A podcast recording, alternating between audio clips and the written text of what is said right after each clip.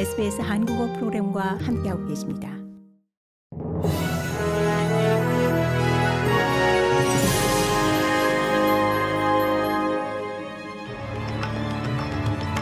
(2023년 1월 2일) 월요일 오전에 SBS 한국어 간추린 주요 뉴스입니다.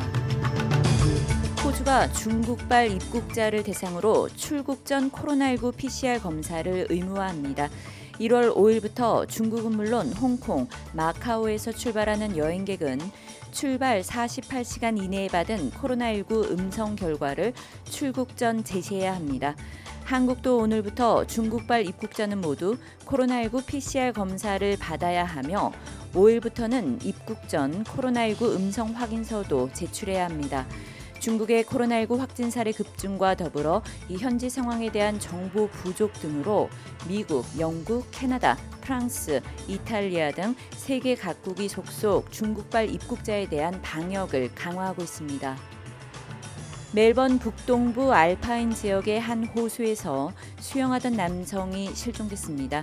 실종된 34세 남성은 새해 첫날 에일든 호수에서 친구들과 함께 수영을 하다 오후 4시 30분께 물속으로 사라졌습니다.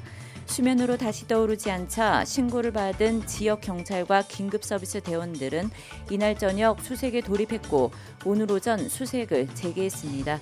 여름 시작 이래 호주 전역에서는 22명이 익사했습니다.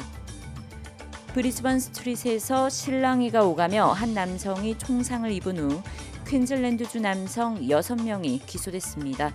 경찰은 어제 남성들 간의 언쟁이 오간 후 21세 남성이 왼쪽 팔 윗부분에 총상을 입은 것으로 이해하고 있다고 밝혔습니다. 병원으로 이송된 이 남성은 현재 안정을 찾은 것으로 전해졌습니다. 경찰은 18세에서 24세 사이 남성들에게 소요 사태를 일으키고 무기를 소지해 대중을 공포에 떨게 한 혐의를 제기할 예정입니다. 루이스 이나시우 룰라 다시우바 브라질 대통령이 현재 시간 1일 취임 선서를 하고 세 번째 임기를 시작했습니다. 좌파 성향의 룰라 대통령은 지난 10월 대선 결선에서 극우 성향의 자이르 보우소나루 전 대통령을 누르고 브라질 역사상 첫 3선 대통령이 됐습니다. 룰라 대통령은 전임자 때 무너졌던 브라질의 양적, 질적 성장을 재건하겠다고 밝혔습니다. 그는 또 희망과 재건으로 단합된 브라질을 만들어야 한다고 강조하면서 경제 발전과 빈곤 퇴치를 약속했습니다.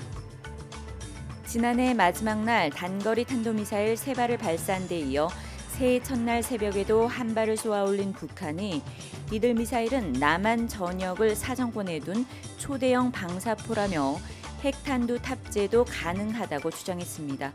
북한은 이와 함께 새로운 방식의 대륙간 탄도 미사일 개발을 예고하며 위협 수위를 높였습니다.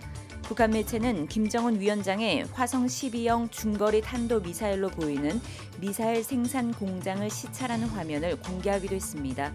미국과 일본은 북한의 미사일 발사는 유엔 대북 결의안 위반이라며 규탄했습니다. 이상이 1월 2일 월요일 오전에 SBS 간추린 주요 뉴스입니다.